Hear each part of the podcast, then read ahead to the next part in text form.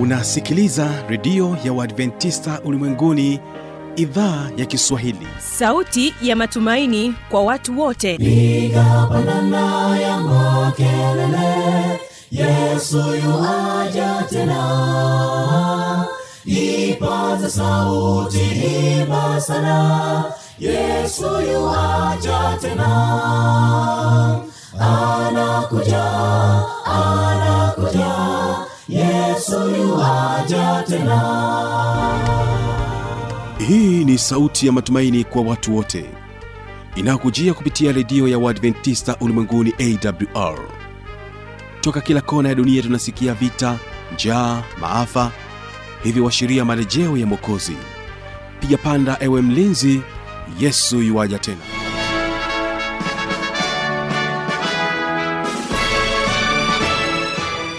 hii ni idhaa kiswahili ikutangazia kupitia masafa mafupi ya mita bendi 16 lakini pia unaweza ukasikiliza matangazo yetu kupitia redio wa shirika rock fm kutoka jijini beya pamoja na morning star redio kutoka jijini dar es salaam. Karibu tena katika matangazo yetu ambapo leo utakuwa na kipindi kizuri cha sera za ndoa na utakuwa nami mjoli wako tanda nikiwa naye mchungaji pregod nzota ambapo utaweza kusikiliza somo ambalo linasema kwamba mvuto wa maneno yetu maneno yetu yakoje ndani ya ndoa? Kwa hiyo kwenye maneno yetu lazima yakolee munyu au yawe malaini kiasi ya kukubalika.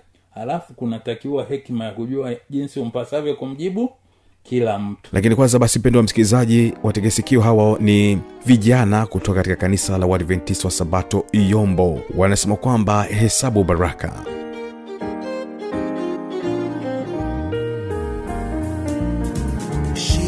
za maisha zikusongapo unapoona kukata tamaa hesabu mibaraka moja moja. Tashangaa mungu alivyo wema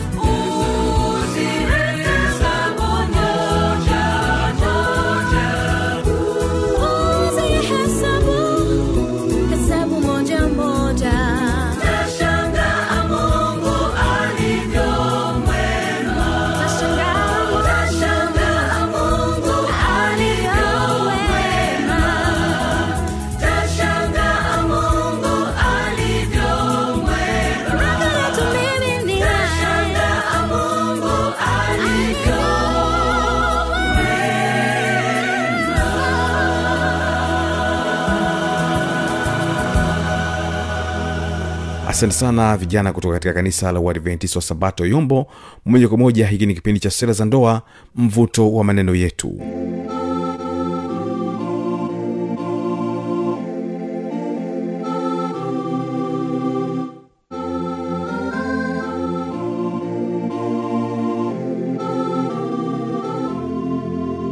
Na mpendwa msikilizaji karibu tena katika kipindi kizuri cha sera za ndoa na leo utaweza kusikiza mada ambayo nasema kwamba mvuto wa maneno yetu yanatakiwa yaweje. Mimi ni fano itanda na nipo naye mchungaji prego lizota mchungaji prego lizota uh, kitabu cha wakorintho nale mstari wa sita inasemaje kuhusiana na mvuto wa maneno yetu? Wa- wakolosai nne na ule mstari wa sita. Karibu sana mchungaji hapa kwenye wakolosai nne sita anasema maneno yenu yawe na neema siku zote yakikolea munyu mpate kujua jinsi wapasavyo kumjibu kila mtu.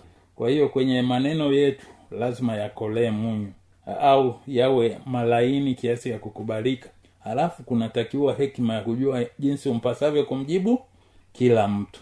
Na kwenye familia tuna ile bahati kwamba tuna walio wadogo tuna walio wakubwa na tuna walio viongozi wa familia basi katika somo letu hili fupi ni kwamba tujifunze kutumia maneno yetu kwa jinsi ambavyo walio wakubwa hawataona wamedharauliwa na wala walio wadogo hawataona kuwa wamenyanyaswa.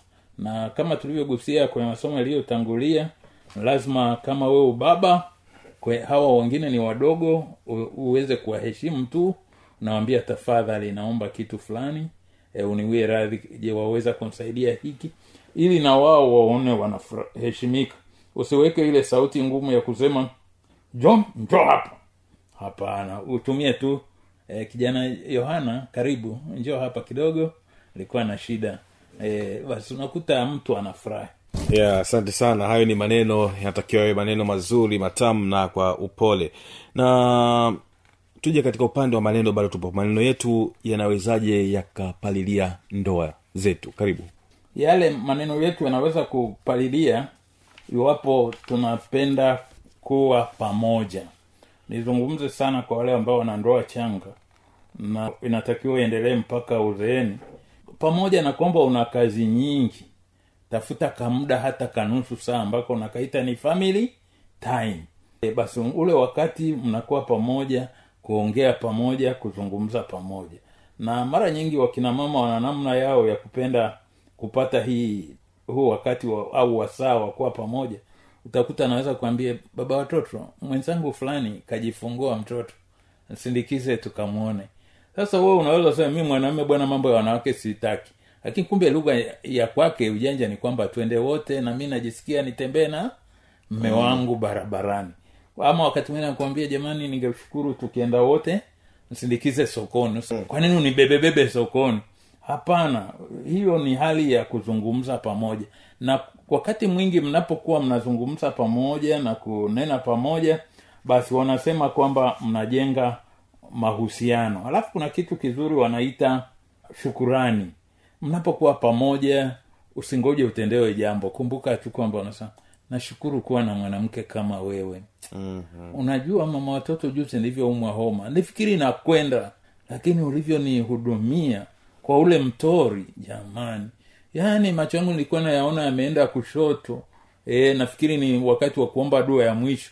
Lakini kale kamtori ndipo kala. Yaani nikaanza kuona tayari macho yanarudi vizuri vizuri vizuri. Ubarikiwe kwa ukarimu wako. Basi unakuta hiyo inaitwa nini? Shukurani. Na wakati mwingine unaona wakwe. Wakwe jamani nashukuru kwa kunipatia binti yenu. Yule binti ananijali. Una basi unakuta ni ni mambo mazuri. Nilikuwa nacheka wakati fulani na wakwe zangu mahali fulani. Nikawambia jamani unajua nilikuwa nina kasuti kangu ka ubachela. Sasa siku moja nimeenda kwenye makambi mazuri. Kumbuka wakati huo nilikuwa kilosa kuna mama msabato mmoja pale.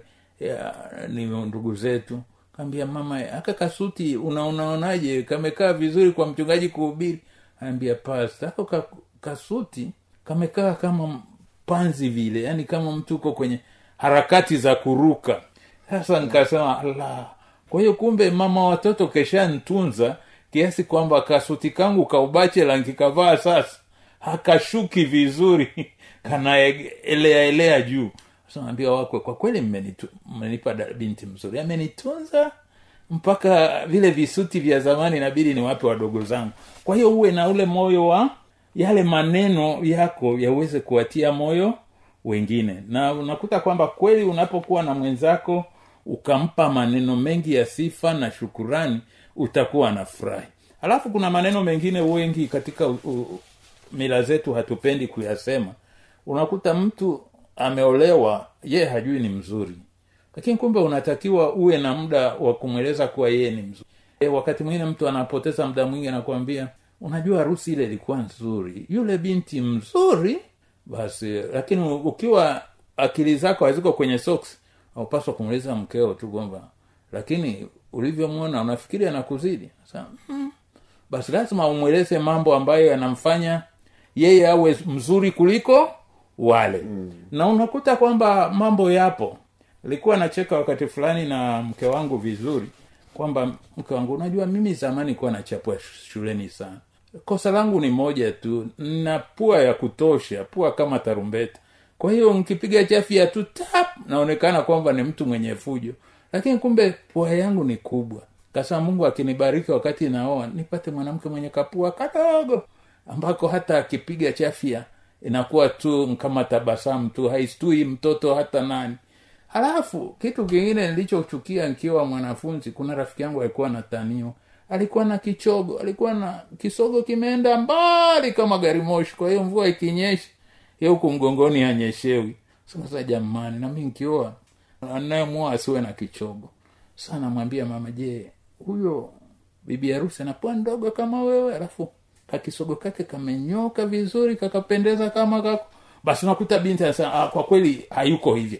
Basi mambo yamekuwa mazuri. Kwa hiyo pata jambo fulani la kum, maneno yako ya kumfanya yule mwenzako mwenzi wako afurahie.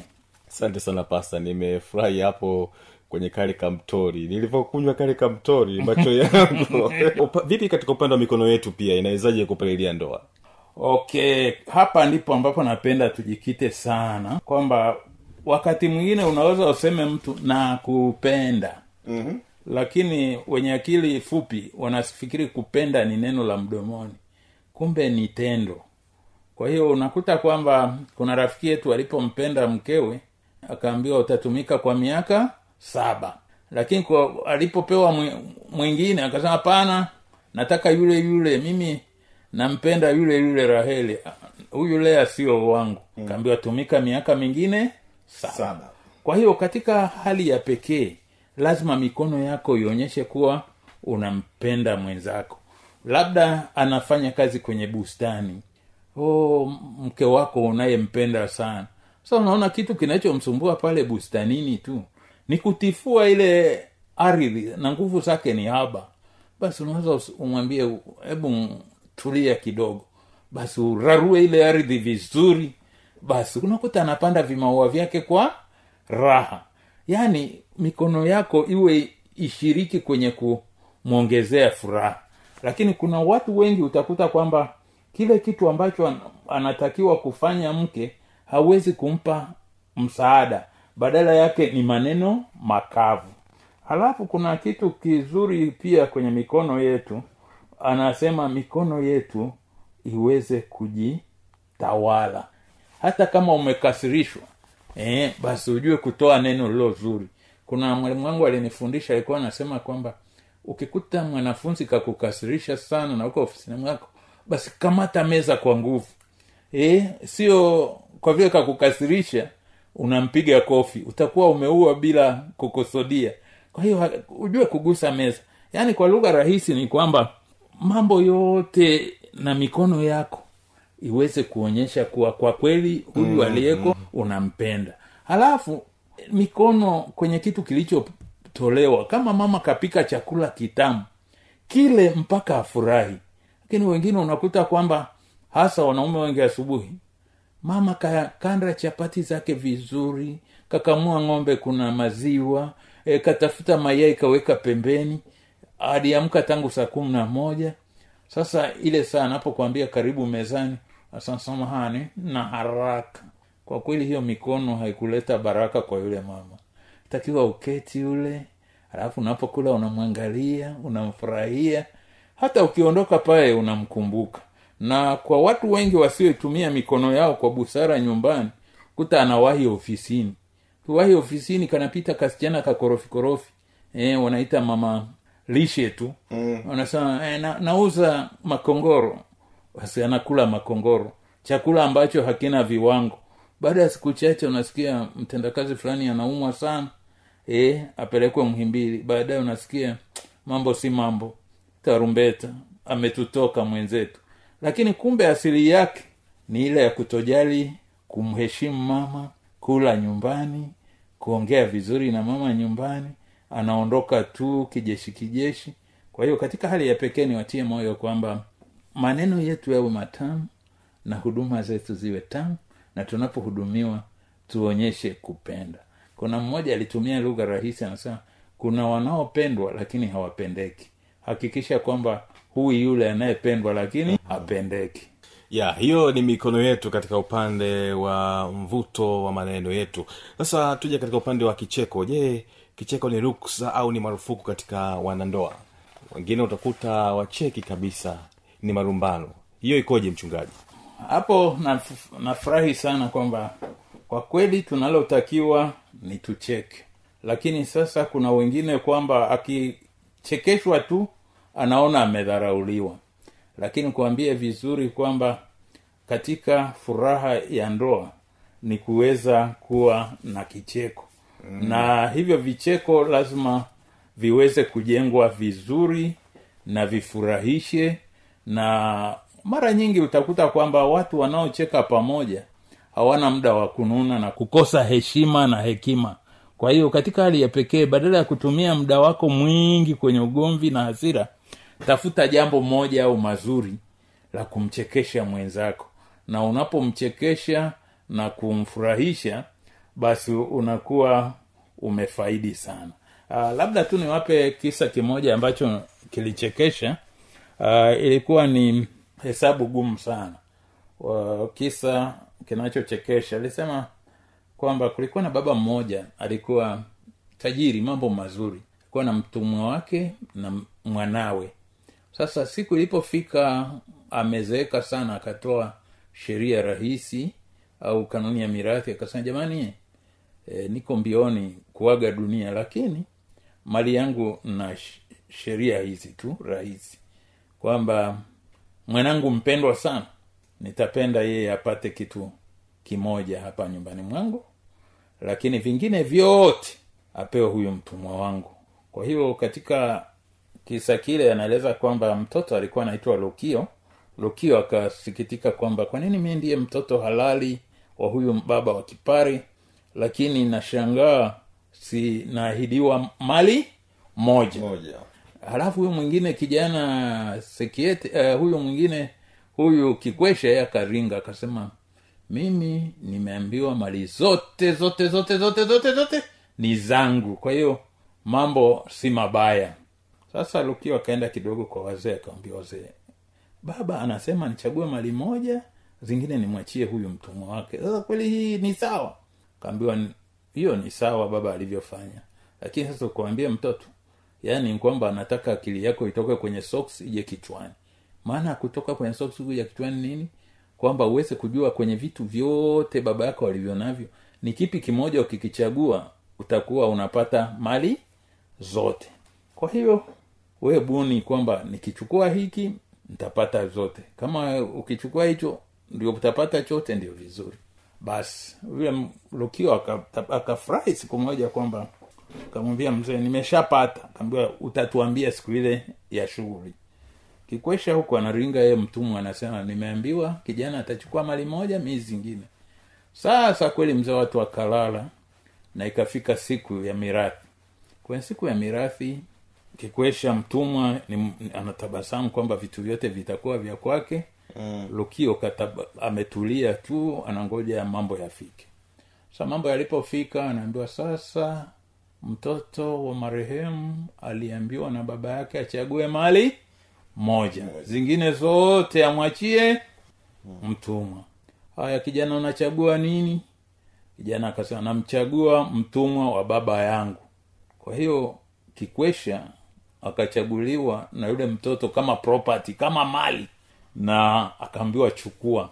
Sasa hapakuwa na uwezekano tena wa huyu kikwesha kudai chochote kwa vile yeye ni mtumwa.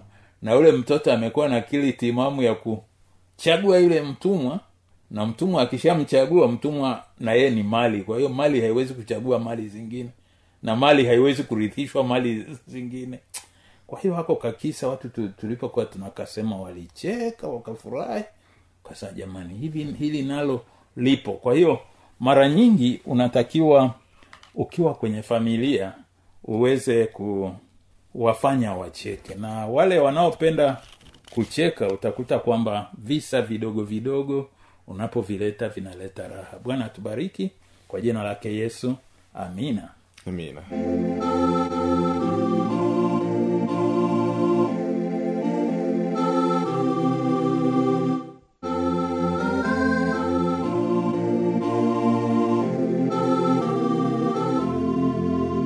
yawezekana ukawa na maoni mbalimbali changamoto swali basi unaweza kutujuza kupitia anwani hapo ifuatayo.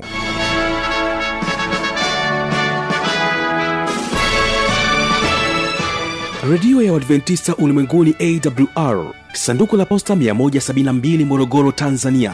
Anwani ya barua pepe ni kiswahili at awr rg namba ya mawasiliano simu ya kiganjadi 745 184882 ukiwa nje ya tanzania kumbuka kuanza na namba kiunganishi alama ya kujumlisha 255 unaweza kutoa maoni yako kwa njia ya facebook kwa jina la awr tanzania.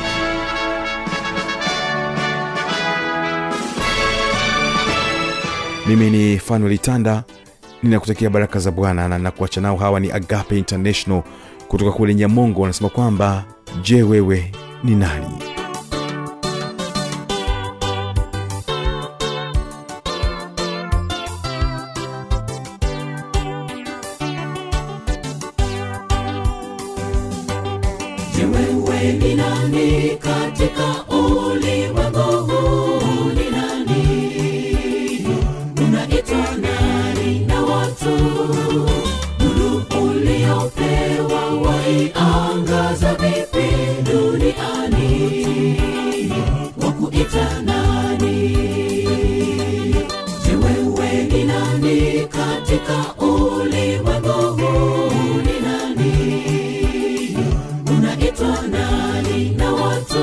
you.